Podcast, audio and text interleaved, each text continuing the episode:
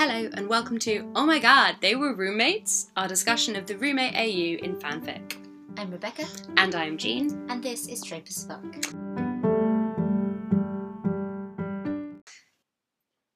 Ah, the roommate AU. Oh my God, they were roommates? We have to say that in that voice literally every time we mention of this AU. You are shamelessly fond of me doing that, and I do it with my whole face as well. When like it's a transformation, I'm overtaken by a, you know, I'm possessed. You lucky thing. So, as the name suggests, this is where a pairing end up sharing a house together.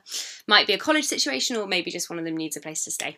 Maybe they've been roommates for years, maybe they have an antagonistic morning routine, or maybe their breakfast is a carefully choreographed ballet.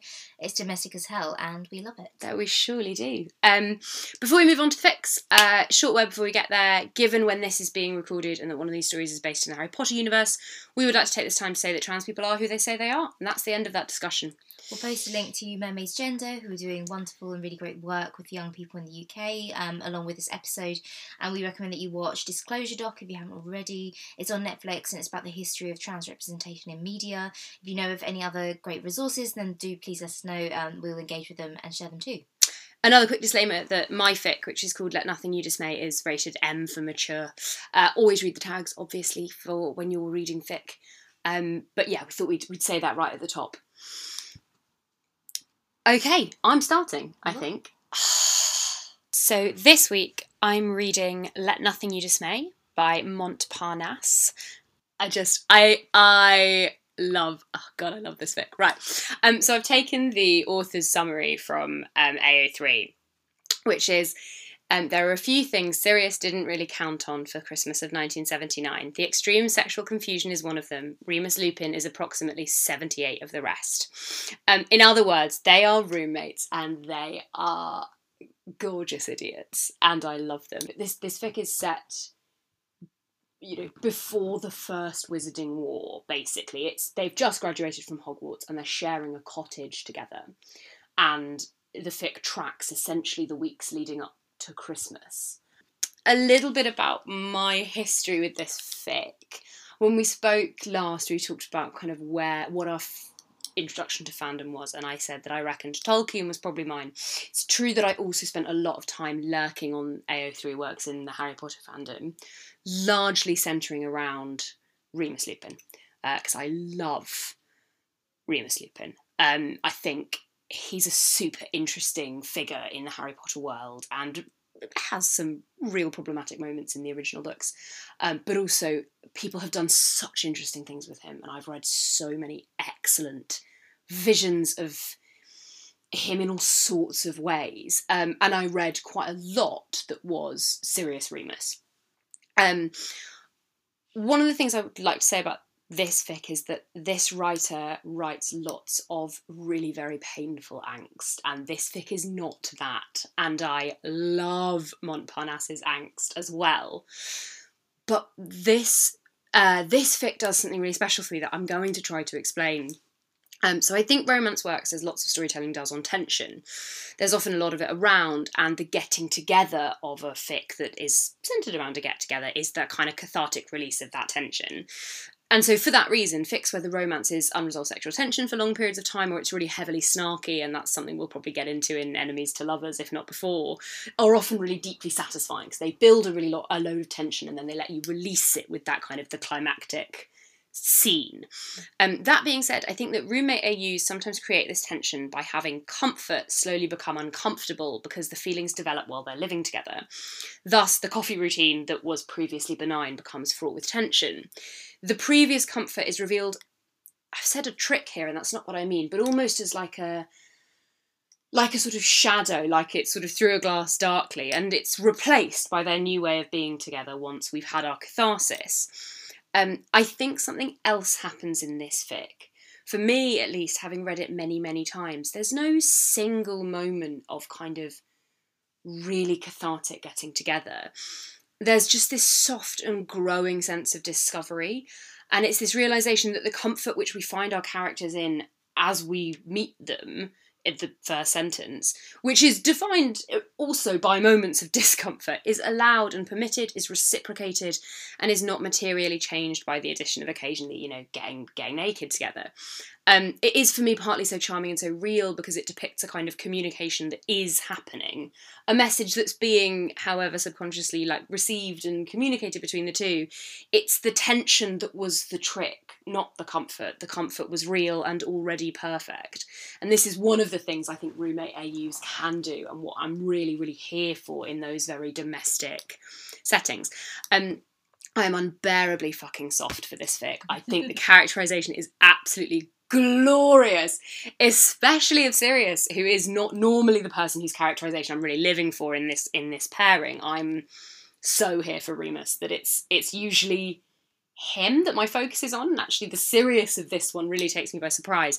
I remember being 19 and in love and a tool, and my internal monologue sounded not unlike this. I was reading a lot of poetry, too much of it, Auden, and I was finding it both very right and very wrong to describe how I was feeling. I definitely cried and then read Let, read Let the More Loving One Be Me. Um, unlike Sirius, though, I was not looking at someone who could share space in my life and I was living at my parents. But you know, still there was Joni Mitchell, right? And and really this does it for me in ways that my ramblings may or may not have touched on because it's about people knowing each other incredibly well. Uh, it's about people who have noticed each other and catalogued their observations, people whose domesticity is not the easy option, though it is full of ease, but has come through the work of knowing someone. And I think that's a vision of love that I, I genuinely find really lovely.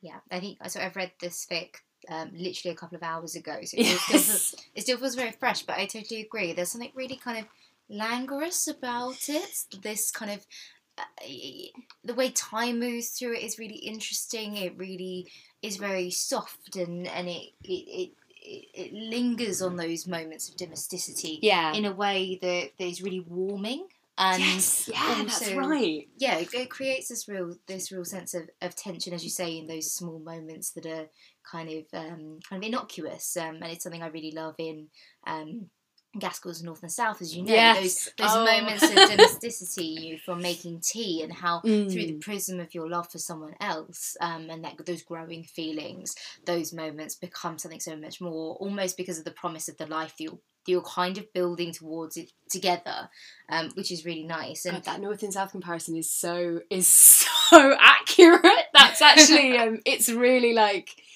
yeah, the physical, the sort of very languorous physicality of it is quite is quite akin to that. Yeah, Oh, hundred that's percent, and it, and it really was the domesticity of this Mm. that, that really stuck with me. It's you know, it, it's something I know you love generally in a story, but for Mm, me, I think I it's do. particularly interesting to explore within the, a Harry Potter AU because we rarely get any representations of domesticity in Harry Potter in, Yes. the, in the in the books as canon. In part, I think because most of it is either set in a school, which is a very Mhm. different type of domesticity, in And those kind indeed, of teen moments. A different type of cohabitation. It's this dormitory style of of yeah of cohabitation, which is very differently dealt with. Yeah, absolutely. And then it, when you're not in Hogwarts, there's a war happening, Yeah, right? yeah. Uh, in the past and in Harry's present. So it's always very dramatic, very fast paced. No one's setting down roots. And to be honest, the Weasleys are essentially our only model of domestic home life Yes. that we ever get, and we don't really spend that much time there. But when we do, we know that this idea of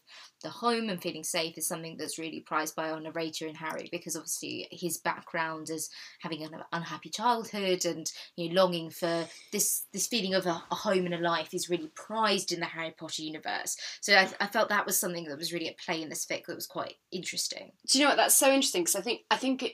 So I completely agree with you, and I also think that so often the characters, actually, when we see Sirius and Remus both engage in domesticity later in the series of books, it is an uneasy and a fraught domesticity, and for both of them, it comes with a sense of outsidership and longing. The way that Sirius and Molly, for example, clash over care of Harry, is very much about these sorts of these very fraught, very fragile, very broken young men who are not equipped in lots of ways to handle domesticity. It's always very fleeting. Mm, In the, mhm. the Harry Potter that we read in the books, there's always a sense in which, even in the moments, you know, for example, you know, when you've got the tent scenes in the seventh book or the sixth Yes, book, and, yeah. before, and then when you get the kind of moments in Grimmauld Place, there's always a sense in which it's a, a phase and it's a chapter, and there's the tension there because they know it's going to end because Yeah. they, their lives are full of peril and these are only ever transitory spaces. And this fic is very much about this is one shared place and space Yeah. that, that isn't at risk or at threat. and that, of course, if we zoom out from the sort of spe- specific time that Montparnasse has chosen, it is at risk. But you're right that the ways in which domesticity happens in Harry Potter also are bookended by school holidays. So mm. they're these necessarily temporary spaces that feel subordinate to the action of Hogwarts. It's our sort of you know, it, it is almost like its own little AU space mm. within within the novels, and, and here instead it is it is absolutely this is this is the point, this is the prize, and that repeated line that is written in of the oh Sirius thinks there are words for this is mm. I think really reflects that. No, I agree, and I, I think that my other main thought was that I think there's a really delightful interplay between the Muggle and Wizarding worlds throughout. Yes, And I wonder if it's part something of you know the, a lot of the, the, the types of activity they engage with are kind of Mm. Muggle by necessity Yes. in terms of its you know just it's making dinner and it, it's small things. But I, I wonder potentially having had this discussion if it's something broader about we never really because we never see those wizarding forms of Mm. domesticity. It's slightly harder for us as as writers and, and readers that play in this world to imagine the the kind of wizarding equivalent. I guess 'cause you get scenes with Molly obviously where she's Mm. you the, the plates are washing themselves up and stuff. But we have fewer touch points, I guess. Um, Mm. But the one I, I wrote down, which really stayed with me, and like this main note was just in capital letters. Why aren't crossword fics a thing? Yes, I. I mean, as someone who loves crosswords, would read a thousand. There is great moment halfway through this fic where they are literally just like Remus and Sirius are doing the crossword together, and they're just making joke answers. And it was Mhm. very sweet and very unwizard like. And yeah, if Yeah. there are if crossword fics are a thing, hit us up. And you write them, Yeah. then send them to us because I, I would love them because Yeah. it, it struck me when I read it like why isn't this a seam of fanfic? Absolutely. I mean, absolutely, because there's gold here. I mean, the only thing I'm going to add uh, before we talk about about your fic is that I think your point about the Muggle wizarding thing is, of course, in itself a kind of cohabitation, a cohabitation within two worlds and between two people, and that is. God, fanfic writers are good at what they do. Anyway, well, that is that is actually one of the things I think is so wonderful about it, and that crossword scene where Sirius in his head is filling those words in with things that that he is thinking. And so you know Remus says a four letter word for devotion. And Sirius thinks this is hmm. glorious because it is already an example of how Sirius through his experiences with others has moderated himself to think in a form that is essentially alien to him in a muggle crossword and that, that is of course part of the crux of the, the roommate AU that it's about people thinking in each other's modes. Yeah.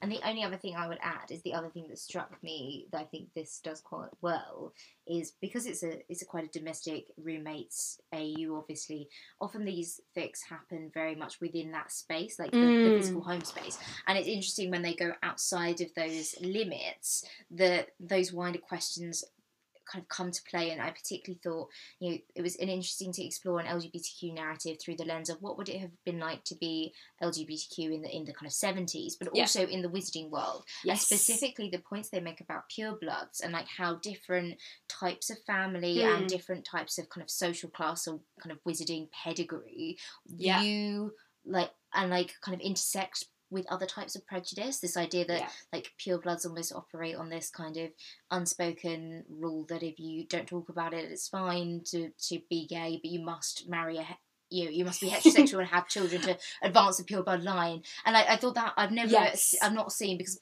partly because I haven't read a lot of fics in Yeah. space something that that explores that within the structures Yeah. of the world I, and I think it's one of the things. So having spent more time in this sort of in this area of it. Is one of the things I've seen people do in different ways, but equally interesting ways, where people are saying kind of how would how does the history of LGBTQ liberation in the UK map onto the history of LGBTQ liberation in a wizarding UK? Are they the same? Are they different? Are wiz- is a wizarding society necessarily more advanced, which lots of people assume, or does that not really work? And and this fic makes really interesting choices with it, and includes something I adore as a bisexual woman, which is just an excellent, snarky, and yet very intensely romantic lesbian pair in Marlene McKinnon and Dorcas Meadowes, Meadowes who Mm. are the sort of the brokers in some ways of Yes. Sirius's experience. Like Sirius is working out about where he falls on a spectrum. Um, yeah, Yeah, no, I really, I really enjoyed it. I'm very glad you, um, yeah, um, put it my way. Um, yeah, and it has some you really brilliant points. And I guess just to, to finish off this section, I wanted to read this one quote that I literally wrote out in full. I'm so was- excited. Touch is truth, language without tongues, confession without speech. As like a framer for not only the domesticity that they're engaging with, but also the like very poignant moments of, of physical love and, and, and expressions of love within it. No, Yeah. I thought it was it was really interesting and it, yeah, incredible kind of tone. Yeah. I loved. I, I I really do. I love the tone. Um, okay, what's yours? What's mine? So, uh, the fic I've chosen for this week is called Universally Acknowledged by Her Sister's Keeper. Um, yeah, we'll share links in the bio to their kind of Mhm. Tumblr and A3 for all of the fics we mentioned here. Absolutely. Um, but the story in a nutshell is that Ben and Rey are roommates. Um, this is obviously a Reylo fic because it's me.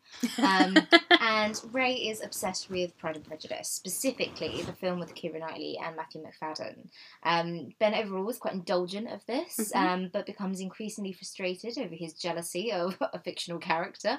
Um, uh, and as he puts it at one point, and I absolutely love this line, um, if he had to listen to Mr. Goddamn Fitzwilliam Darcy talk about being bewitched, body and soul, one more time, he may just put his head through a wall.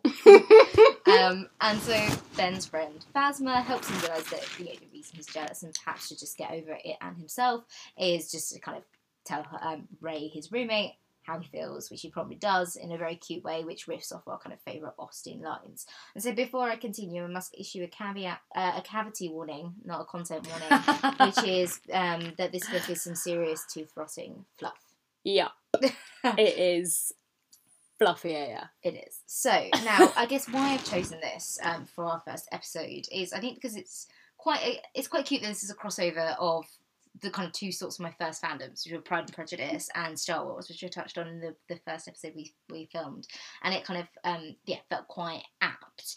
Um, but also because it really reminds me of the film Austenland, which is absolutely brilliant if you haven't seen it. It's also all about a girl who's obsessed with Austen and the manners and gentility of the Regency, but and like so much so that she runs away to a theme park style experience called Austenland to like literally live Mm. her fantasy. And I can't count how many times we watched that film together. We have watched that Um, film together so many times, and it never ever gets old. It's hilarious. It's charming. We should all go watch it right now. Yeah. I can't even count how many scenes we could probably act out for you here, but I, I think you should go watch it in Yeah. person because it is Yeah. truly amazing. um, so there's a moment in this thick where, where Ben mentions that Rey is always measuring up to Darcy, which is exactly what the heroine in Austenland is always doing.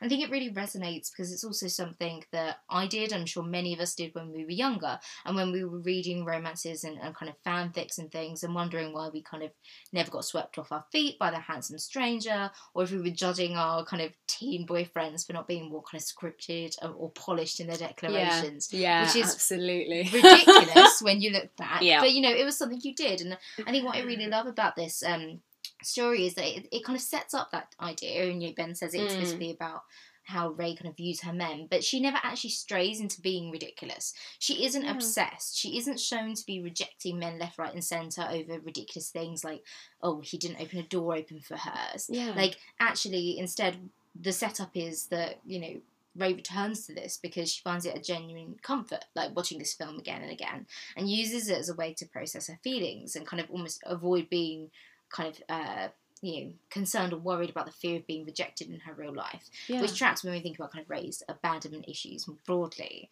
And I think separately, another narrative this fic could have strayed into, and I think is often actually a risk with roommates they use, in particular as a genre, is the friend zone. Mm, like, mm. Why can't she see that I'm right here? I'm brilliant. I'm in love with her. Oh, this is so unfair.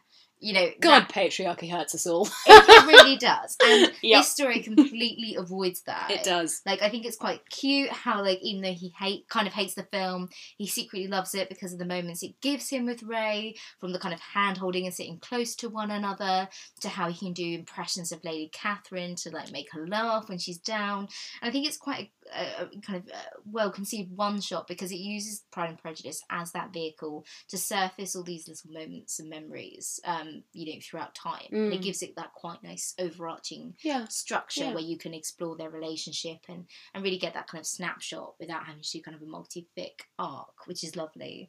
Um, and then ultimately, yeah, Pride and Prejudice is the kind of backdrop drop for their own declaration of love, and I think it's it's sweet how he kind of starts by mimicking the famous line from the first proposal and ripping Hmm. off it, um, and like almost using it for bravado in a way, right? Yeah, leaning on yeah. this like tried and tested line, which he knows she kind of loves, and is is kind of in his mind, I guess, if he's seeing how you know she's always you know potentially lining up and rejecting men based on this vision of Darcy, the idea that he's mimicking that line is something quite kind of cute. But I love how he then really quickly bails. Like he loses his nerve. He says the line, and then when she pauses slightly before responding, he's like, "Oh God, if it's Mm. not." If I've read this wrong, don't worry about it. It's fine. I'll skulk back to my room, essentially. Um, and then, actually, then obviously she responds. But I love that she doesn't carry on the quote. Mm. She yeah. she just responds really authentically, which takes the kind of kitschiness out of the scene. Because when you hear him say the line, Yeah. you're like, "Uh, this is kind of cute, but again, I've got a cavity. This is so silly. um, my teeth are rotting. Yeah. Um, yeah. And it just brings it back a little. And I think to my earlier point, it it shows that like actually it avoids this trap of like Rey being this kind of crazy, fantas- fantastical obsessive, and it's actually just like yeah. she kind of loves this story of love that really means something to her and finds real comfort in it, but also like you know what I mean, like isn't this kind of crazy like go, which Austenland kind of tap touches on. yeah. And it I mean, avoids that. I love as well. Is there anything else you want to say before No, no, I no, know? okay, my so opening. first I have a pun, which is Ben Bail Organa's out of there, which was absolutely open to you, and you didn't, didn't make take it. I and didn't I don't know it. why. Um, so I have I have a lot of things to say about this, um, and I literally read this fic an hour ago because you linked it to me. Um, I think. I think you're absolutely right about the ways in which it's Austenland adjacent, and that that's part of what I really really liked about it. Um, I- I'm a I am I think a sucker for the kind of slightly meta overtones. So, you know, Ben cribs his romantic overture from a shared reference, and that is something in itself which is a really Austenian thing to do. Mm. So I'm thinking of Willoughby using poetry, but then Brandon using music as ways to communicate with Marianne. And the ways of which both of those are expressions of longing, but also of kinds of mutual understanding. And I really like how that works in this fic because he does not use if your feelings are what they were last April, tell me so at once. Mm. He uses the line that fails, the one that shows that Darcy himself is not up to scratch. So here Mm. Rey is. And you're absolutely right that this is that she is not disappointed with these men because they are not Darcy, but that she is disappointed and that Darcy provides this focalizing point, or the, or the romance of Austen provides this focalizing point for her disappointment. Um, and I think, too, on the lines of these things being quite meta, I think in some ways this reflects some of the ways that fandom interacts with fiction. It borrows and often critically consumes. So, so too do Ben and Rey consume this media while accepting its limitations. Mm. There is. I think you you make this point really really well about this not being you know pure idealization, but being a kind of consumption that while loving understands that there are limitations here and so that is what i think stops it from straying into the the overly stereotypical and the overly kitsch and i think it, it does do that really well i noted um, a couple of things i wanted to talk about and i've realized how i've written this next thing but i said you know, I accept that neither of the points that I've just made are really about the sweet purity of the tooth rotting fluff. so, and it is. Without it- further without further ado, I shall dive into the cotton candy machine that is this fic. No. Ah, so there is a line in this fic about what Rey has shared with Ben as a roommate, as a platonic roommate, and it says, her food, her stories, her space. Well, if that isn't the crux of the fucking thing, I mean, that is that is why roommates AU off AUs are great because part of what it celebrates and explores is the immense privilege of other people opening up space to you. Mm. And indeed, that is something that Pride and Prejudice explores as a negotiation about how people open up their spaces to each other. Think literally of the spaces that are opened up in Pride and Prejudice. Longbourn House as Lizzie's home, Pemberley as Darcy's. the village of Lambton for Darcy as not just a horrible kind of oh this is a contra dance the worst Mr. Darcy impression I've ever done. Um, but you know, but as somewhere that nourishes and supports people. And anyway, that that we both went in a really roman- romantic direction when we were reading fics for this, and that's going to probably be the norm for us because most of what we read is romantic. And my thoughts about Let Nothing You Dismay are absolutely about the romance of it, but this does go for platonic relationships in situations where there are roommates, and it's often also therefore an amazing trope for characterization within fics that aren't roommate AUs. That you know, Mm. where another character is the roommate of your, you know, one half of your pairing. Um, it's such a genuinely lovely thing to share space with people and find that sharing grow into an, a pleasurable. A, ple- a pleasurable experience between you. We are, of course, platonic roommates, uh, though. I absolutely do quote Austen at both you and your fiance uh, when uh, whenever I feel like it.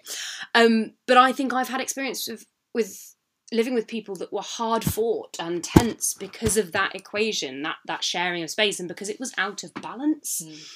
And here it is not, and that's part of what makes it so charming too. The balance that Rey and Ben have that of course, is what Lizzie and Darcy do not. And so, on all of these ways, their relationship is, oh, and the ways it's focalised through Pride and Prejudice, is not just, gosh, isn't Pride and Prejudice lovely, but is actually this really critical kind of rendering and reading of both things. And I just, I thought that was really lovely. There's also, this is such a throwaway line. There's a line about the sound of her of her sweatpants, which is not a word you can say in a British accent and not sound like a tit um like we call them joggers and that's not better but um yeah her, her there's a like the sound of her sweatpants against the floor and it it really hit me about the ways in which this is again those things about cataloging someone about knowing them Mm. that can be so lovely in soul in um, soulmate AUs in roommate AUs um that this is a that is a sound Ben knows and therefore by extension Ben knows what comfort sounds like for Yeah. Rey There's another scene as well uh, that's exactly like that, where he hears her sigh through a wall, Mm. and he wonders like what scene she's at, and it like imagines that he knows which one. yeah And and obviously then you because it, this fic is split perspectives. It starts with Ben, then switches Yes. to Rey, which I also think is quite a successful. Um, uh, thing about the one shot as well Yeah, in terms yeah. of the balance again Yeah. that it brings and the perspectives of both of them but this idea that you're kind of constantly potentially kind of picking up and hearing things that you shouldn't and that that's Mm. about like hearing things through walls and the, the the little things that you pick up about living with someone as Mm. well and then mean, obviously there are other fics that are in this kind of genre as it were that will explore that in very different ways Yeah. and overhearing things that you shouldn't as a classic Yes. roommates trope in in various ways and and again that that feeling of of space being so integral So integral. And, and in this fic particularly, and it's not to say I've never read it done with overhearing things you shouldn't and it not being brilliant, I absolutely have. But in this fic, again, like Let Nothing You Dismay, the permissiveness, the, the, the, the ways in which everything that happens is, is permitted. Rey knows that Ben knows she's watching that. That's there's nothing illicit about those moments of cataloguing each other. yeah, it's trust Yeah, that's and really yeah. implicit in the fic we're hot for trust. We're we're we're super into Yeah. trust and consent. Exactly. Essentially, is is part of what we're saying here, and of course, of course, we are. But also, there is here are two examples where it is rendered extremely differently. Mm. But yeah, really well. W- world specifically, and these are just these are scattered thoughts, but I like the way that this format, the roommates format, does also let you do quite nice things with characterization of ancillary characters, and they're Mm. not huge here. Um, because it's quite a short fic actually. But um, you know, the I love that Phasma's still about, if only for my deep love of Gwendoline Christie as an actress. um, and having her be this interrogative, this interrogative influence that's made benign by the genre switch is is really nice as well. Because obviously Phasma's an interrogating force in the films. And here she is too, and that characterization gets to stay but be completely recontextualized. yeah she's kind of like your Marlene Foyle in this Yeah, well in terms yeah. of that facilitator figure. And again, Yeah. to the points we were making around space, I think friends often work really interestingly within roommates AUs. Mhm. Because of this idea of them as an observer and the, the, the space of the house being somewhere that is so tied up in the way that those two characters are like forming feelings about each other that actually any kind of viewers of that become even if they're close friends become these like almost, Almost. audiences like we are to this unfolding particularly if it's uh, you know at a stage where you know everyone knows but them yeah, they're oblivious and it's fine. exactly And no, and I think that's really actually thinking about what we were just saying about the ways in which they are fixed about trust and cataloguing and really understanding each other. That that's an understanding that happens in the absence of an Mm. audience, and then it is the surface shows of it that audience members then pick up, you know, in the form of their friends and us, then pick up on, which I think is I think is really great. And yeah, I think in general the the odd nod to other ships, Hux and Rose, I think are the ones the, the friends who marry, and that's that's where they know each other from. And there's a sort of I have chosen to interpret it as a Stormpilot nod because yep no i'm here for that you know who was super good at portraying space husbands? It was Oscar Isaac and John Boyega, and I'm here for it. It was amazing, and I will complain about what the third film did at another time in another space and very loudly. But um, but yes, and that again helps feel that helps make the the world feel very rounded. In the almost eight years since we have known each other, we too have had friends that have moved in the ways this is this is described. You know, in and out of each other's houses and lives in and out of relationships with each other. And it, it lends a really pleasing verisimilitude to a fic that is you know cavity inducing fluff. And i think i do always i do like i do like those edges of sort of those reflections of yourself that you catch in in fics like that. Mm, yeah I agree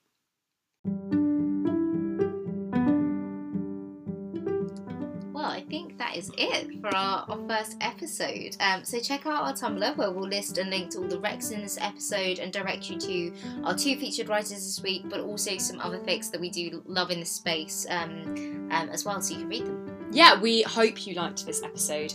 Um, leave us some love on tumblr follow trope as fuck on spotify and anchor.